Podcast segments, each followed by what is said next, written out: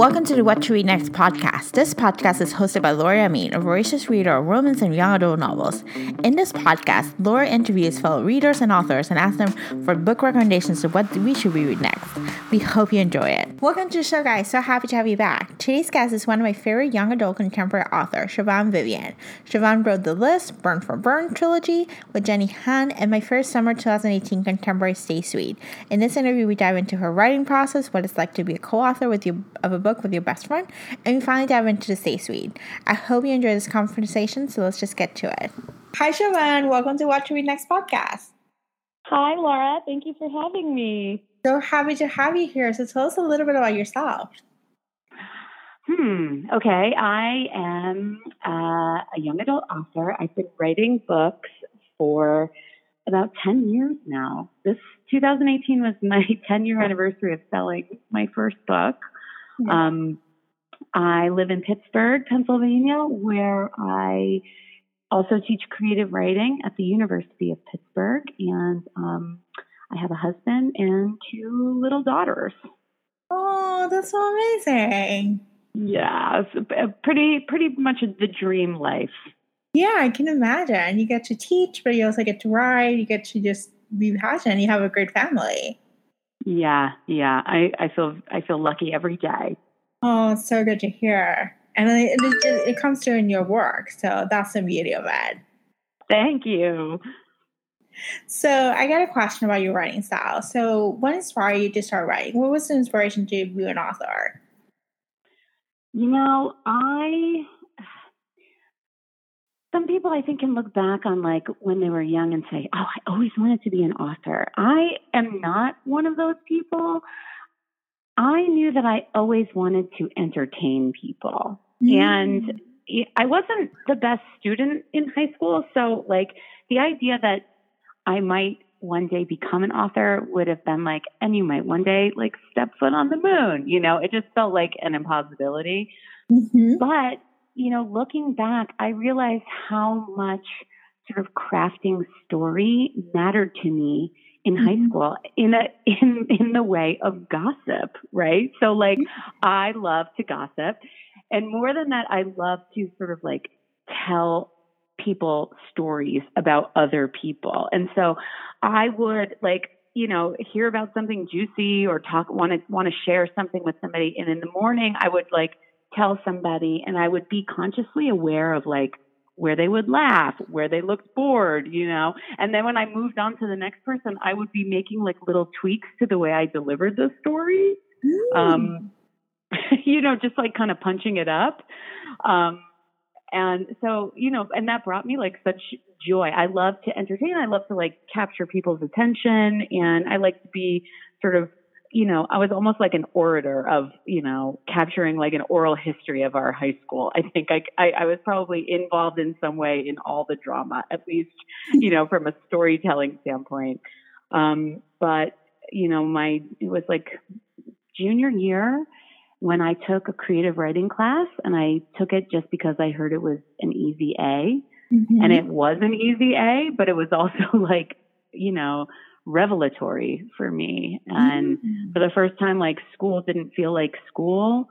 And I was getting praise from teachers, which was also like something new for me and um, you know uh, my creative writing the, the teacher who was in charge of the creative writing elective happened to be also the head of our high school english department and he pulled me aside and said like hey you know you seem to really love this i think you're really good at this you know you can study writing in college and by that, at that point i hadn't even really thought about college because as i said my grades were abysmal um, mm-hmm. and this this teacher mr hurley basically wrote a recommendation letter for me. Um, I applied to one college that had a writing program, and he wrote me a letter saying, you know, don't worry about her grades, don't worry about her SATs. Like she has talent. Take a chance on this person, mm-hmm. and that was kind of how I came to writing. That's amazing. I love that story. It's like do you get inspired, you you get to go through the promotions, but then you have those moments of um, inspiration that just kind of like change your trajectory.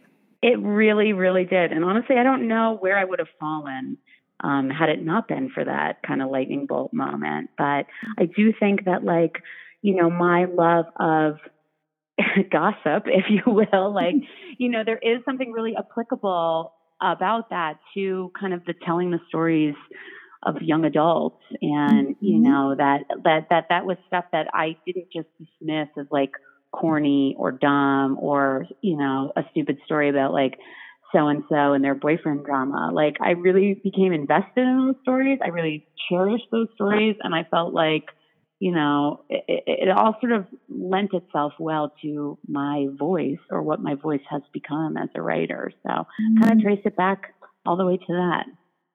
I love it. That's amazing. So talk to us about your writing style. Do you how do you organize yourself as a writer? Do you keep track how do you keep track of your ideas, your inspirations, your characters, you know, the whole uh, I'm like basically a big like do not do this okay. you know, bulletin board. Um well, how do I write? I, I think like I've discovered, you know, people like to think there are two schools of thought on how you write. You hear um, you're a plotter who, who, outlines and sort of figures out the story and then sits down to write, or you're a pantser, which means you kind of feel your way through the story. You write by the seat of your pants. I have found that I am like a third category, which is basically Groundhog Day. I I oftentimes get trapped in my story in the beginning, um, and it will take me months to free myself from the first chapter or the first two chapters. In fact, for mm-hmm. Stay Sweet, I spent maybe eight months of every writing every day to get the first chapter right. Wow. Um, it's not a good way to do it, but um, I'm sort of like I try to do it different ways, but also like my process is my process, I guess. So I'm now I'm kind of leaning into it and just feeling like, you know what, if I'm if I'm messing around in the beginning, it's probably because I don't know something yeah. that I need to find out here. Um, but yeah, that's how I write. And I also, um, to answer sort of the second part of your question, I love um, the the word processing program Scrivener, mm-hmm. which is you know it, it allows you to kind of organize your writing in a three dimensional way. You know, you can mm-hmm instead of just doing like a Microsoft Word document that runs from start to finish, you can kind of write scenes and and view them almost as like index cards. So it's really mm-hmm. easy to move things around and restructure things. They also have this really great feature um, where you can take a snapshot of a chapter, um, which basically saves a version of it. So I oftentimes will have like 15 different versions of a single chapter. And that way I can kind of organize them all at my fingertips rather than having 15 different Word documents. Yeah. Um, so uh, I, I really need to be pretty flexible about kind of how much rewriting I often do while I'm maybe doing a first draft. And uh, mm-hmm. Scrivener has certainly been a lifesaver for me in that way. That's amazing. Thank you for sharing. Yeah, big fan of Scrivener, and you can get a free trial online. So if you want to try it, uh, I I really I I don't feel like I'll ever write a book without it. I love it. So you actually have written a trilogy with Jenny Han. Um, how difficult was it to write a book with with another author? Well, Jenny is my very best friend, oh, and oh. we have shared our writing with each other since grad school, long before either of us were published. Oh, gosh. So I feel like, you know, it's like it was it wasn't difficult because we really knew each other very intimately and we were used to kind of critiquing each other and getting into each other's books. There's not a page of writing that Jenny has written in her entire career that I have not kind of read and give notes on, and mm-hmm. vice versa. So we were kind of coming to the table with a working relationship that had been sort of time tested already. And it just ended up feeling kind of like an extension of that, that experience. Um, we did chat like every single day, you know, and we almost be, we began to talk about the characters in Burn for Burn as if they were real people. Like we would sit down at dinner and just kind of start riffing on them about things they could do or you know backstory, this and that. Uh, it, it the books became truly an extension of our friendship. Mm. Um, so it, it was it was a joyous experience. There was really very very very few kind of hiccups in that process. It was just it was really terrific. That's so awesome to hear, and I love it. I love there's a friendship that was started before, you know, starting this journey, and then just and that it is an extension to the journey. Well, yeah, and I mean, I think you know, co-authoring is sort of like a thing now, and oftentimes it's like maybe people who have not shared work before, and they have this experience where they're just sort of like you know, it almost seems like a running writing exercise. Like, mm-hmm. hey, Laura, like, let's write a book together. I'll write the first chapter and send it to you. And then you do one and send it back to me. And I don't know what you're going to write about. With Burn for Burn, you know, it was so twisty. And we had a lot of kind of like reveals and, you know, plot twists and stuff that we really sort of like developed an architecture for the series before we even got started. And we kind of both had to be involved in the creation of every chapter. So we were mm-hmm. able to work really intimately with each other because we had that pre existing relationship. Amazing. So the Burn for Burn will be in the show notes. So if anyone's interested to check that out, yes, definitely it's going to be there. So thank you. Yeah. So now let's talk about your books. What's the favorite character you have written so far? It's hard to pick a favorite. It's like oh. my kids, you know, like like I love I love them all for different reasons. But I guess I would say like it was really fun writing um, Amelia uh, mm-hmm. in my newest book, Stay Sweet, just because um, you know she's very sunny, she's an optimist, and um, but she also has like a lot of insecurities about her that I think you know, I don't necessarily have in my own life. And mm-hmm. so it was mm-hmm. fun to kind of step outside of myself and and try to write somebody who would not normally gravitate to a leadership role or would not necessarily think to extend herself or kind of flex a muscle of leadership. Uh, and, the, and that was kind of really fun to imagine that girl. Yeah, and Amelia was and throw her throw her into positions where she had to do that to survive. No, I love the fact that you talk about not stepping into leadership, but yet Amelia had to step up. You know, yeah, yeah. Those are the fun situations, you know, like the imbalance of like this is the thing that I'm kind of the worst at, and I'm going to throw you into a situation where you absolutely have to do that thing. So, uh, yeah, that was that was a sort of fun chemistry so, what is hard to write? Stay sweet. Stay sweet came to me. I mean, there were a lot of things that inspired the book, like a lot of different articles I was reading, kind of about um, teenagers today and like the difficulties they have, like especially girls, kind of asserting themselves and being mm-hmm. leaders, and you know, even something as like sort of benign as like expressing an opinion. I mean, it's getting there there are girls who really struggle with expressing opinions to their friends because they don't want to be seen as sort of unlikable.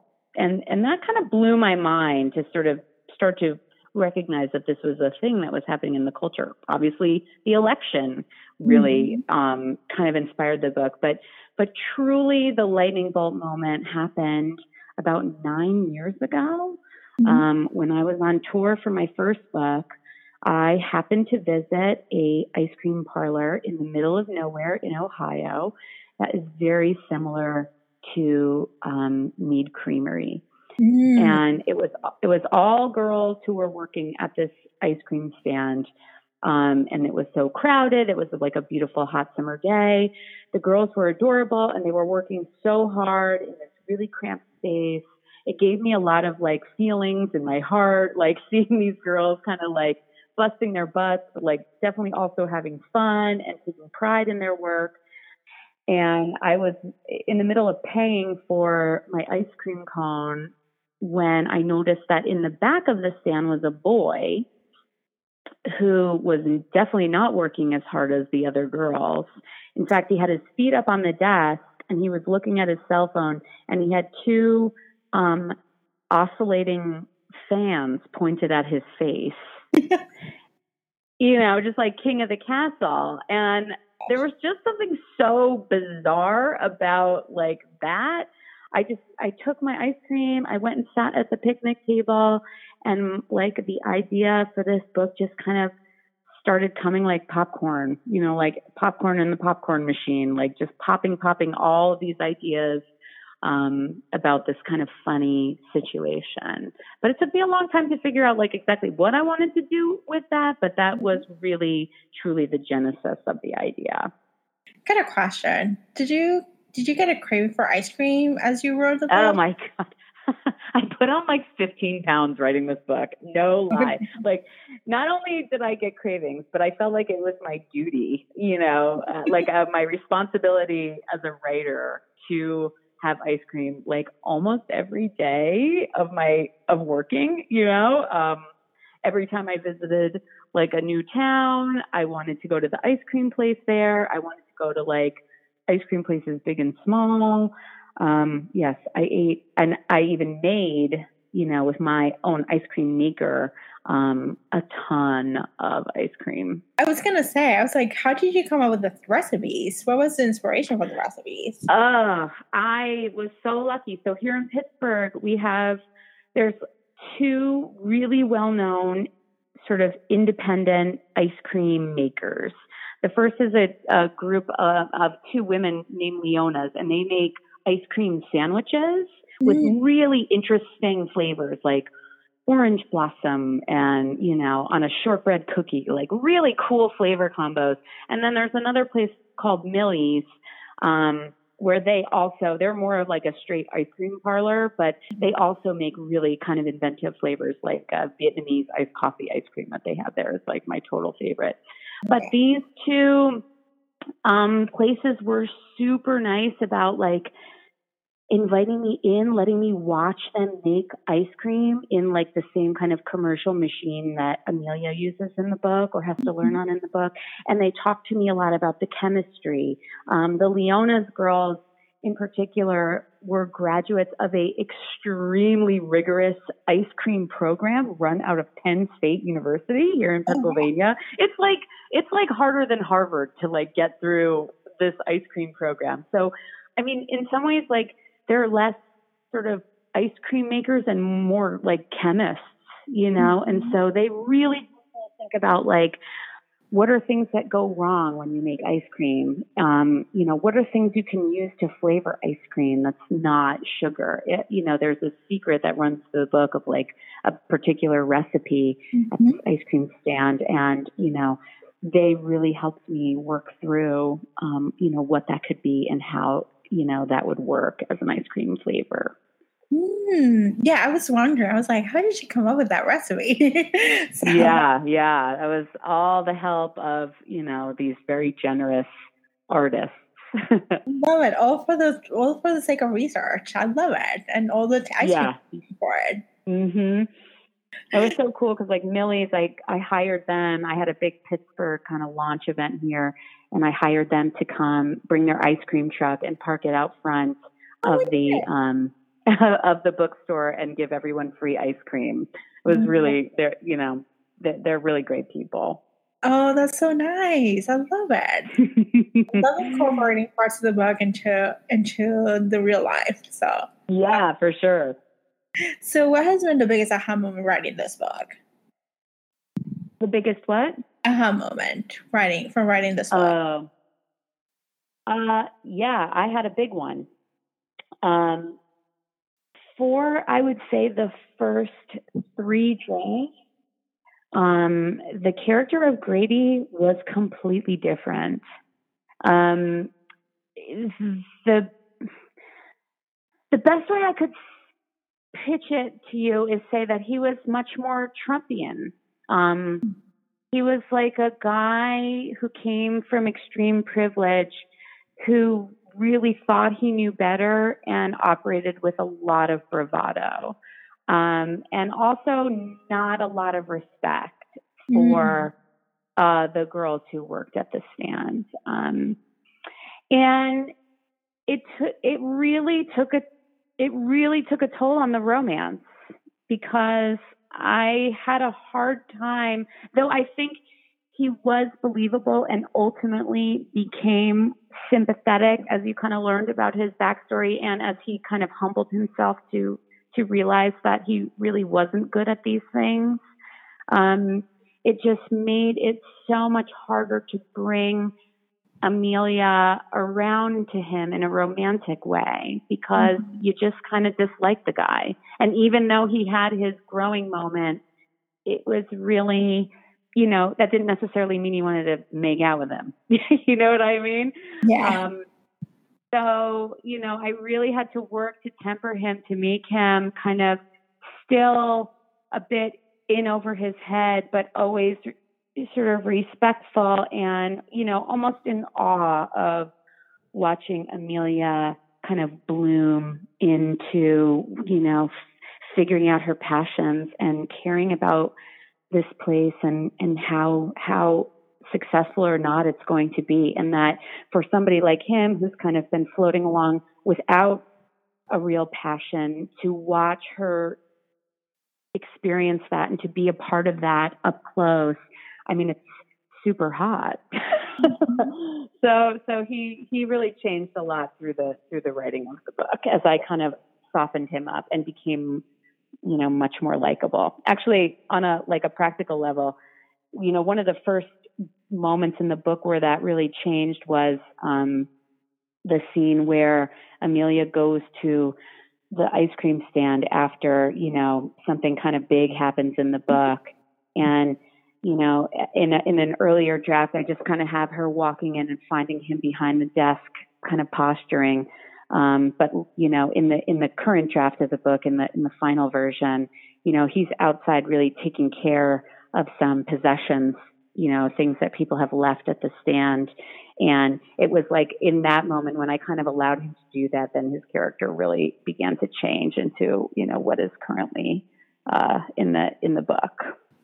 Yeah, I love the fact that the romance was there, but it wasn't the main thing of the, the book. I felt like yeah, more coming of age, Amelia finding her passion, finding her voice, and finding her. Honestly, Laura, that is the that is the that is the true romance of the book.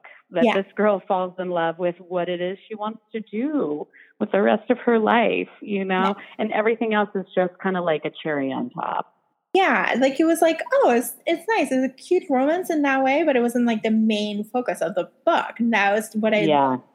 Like it was about yeah turns like you know that I love my work. I love what I'm doing, and even yeah word of despair, we're like, where is this all going to work itself out? She still found her voice in that process. Yeah, yeah, and you know, I I mean to to it's almost like that really allows her to even you know be romantic because she is kind of fully coming into her own and mm-hmm. you know without that i don't know that she would be open to anything or you know really be able to sort of assert herself in terms of like what she wants or hopes for Mm, yes. Oh my gosh, I love this book. This was one of my favorite. Thank you. Oh, this like, I got this like feminist message always in my work. And, you know, this, I think, more than anything I've ever written before, it's just right there on the surface. And yet, you know, it still can be sunny. It still can be really, you know, eh, it has so much else going on, but really like the, the journey that Amelia goes through in the book is like,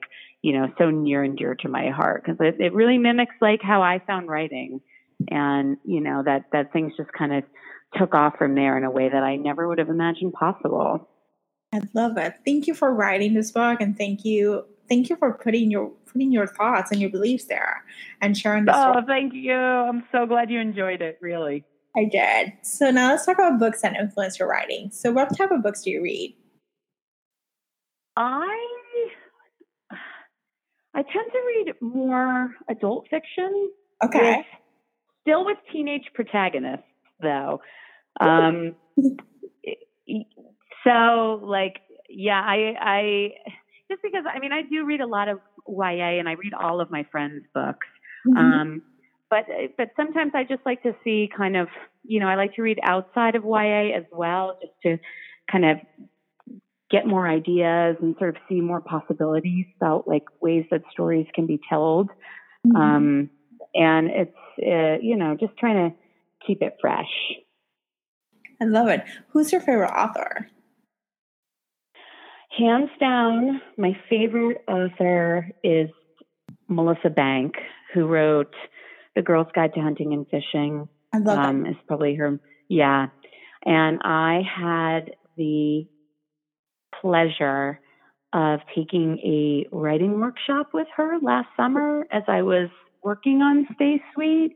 And it was just um, the most unbelievable experience. And I'm a huge, huge fan of her writing. And I feel like, you know, it's sort of deceptively simple mm-hmm. and just so clean and easy, but beautiful. And uh, I mean, it's, she's she's just one of the best for sure.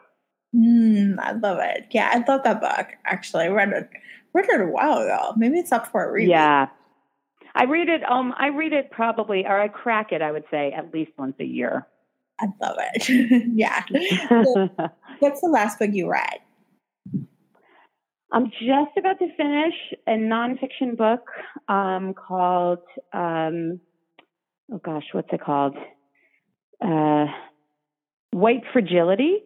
Oh, okay. and uh, it's all about sort of not to get heavy on you, but it's all about kind of the the, the defensiveness that like white people have right now mm-hmm. when it comes to um, racism and um, sort of working to dismantle and sort of disarm white people so they are able to understand the racial complexities that are going on in the United States right now and become better advocates for people of color. Um, so I'm really enjoying it, and I'm I'm seeing a lot of things that really, you know, I just bringing a whole new level of understanding um, to kind of ways in which I might participate in that system unknowingly, and ways that I mm-hmm. can sort of be be a better advocate, uh, yeah. and that's important to me, especially today. So yeah yeah, in today's climate, I think that's like so timely, you know, to have that yeah. conversation and just to be present, to be aware of your own privilege, and then seeing, oh yeah, be able to exactly. others. Yeah, yeah. So tell us where we can find you online. Well, if you can spell my first name, you can find me online pretty much everywhere at the handle Siobhan Vivian. Uh, so that's S I O B H A N, and last name is Vivian, like the girl's first name, V I V I A N. And to, to be honest, these days I'm most active, I think, on Instagram. Um, I do pop in on Twitter every now and again, but uh, Twitter's kind of changed, you know, a little bit for me, and um, I don't necessarily like enjoy the discourse there. So uh, I've been on Instagram more, uh, and that's a fun place to really share sort of your life and your writing and what you're working on. Um, and yeah, so that's where I'm at. I love it. Well, thank you so much for being in the show. Thank you so much for having me. Thank you, Siobhan, for agreeing to review. For showing us in the detailed list of book recommendations mentioned in this podcast, please go to whattoreadnextblog.com. If you would like to support this podcast, please consider a review in iTunes or Apple Podcasts. It only takes two minutes and it will help this podcast get discovered by a new bookish audience. Thank you so much for listening I hope you have a fantastic day.